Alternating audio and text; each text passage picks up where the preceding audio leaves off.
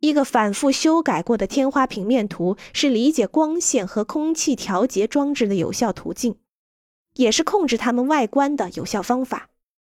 你通过在那个平面图上覆盖一张描图纸，画出修改多次的平面图，就好像你正站在地板上往镜中看。你设计天花板，就像设计其他任何表面那样。我坚持画出所有的表面。因为画一些有拙劣构成的糟糕比例的东西的痛苦，会促使你修改草图。利用 CAD 和其他软件，能很轻易地画出这些立面图和平面图，以便你分析并修改它们。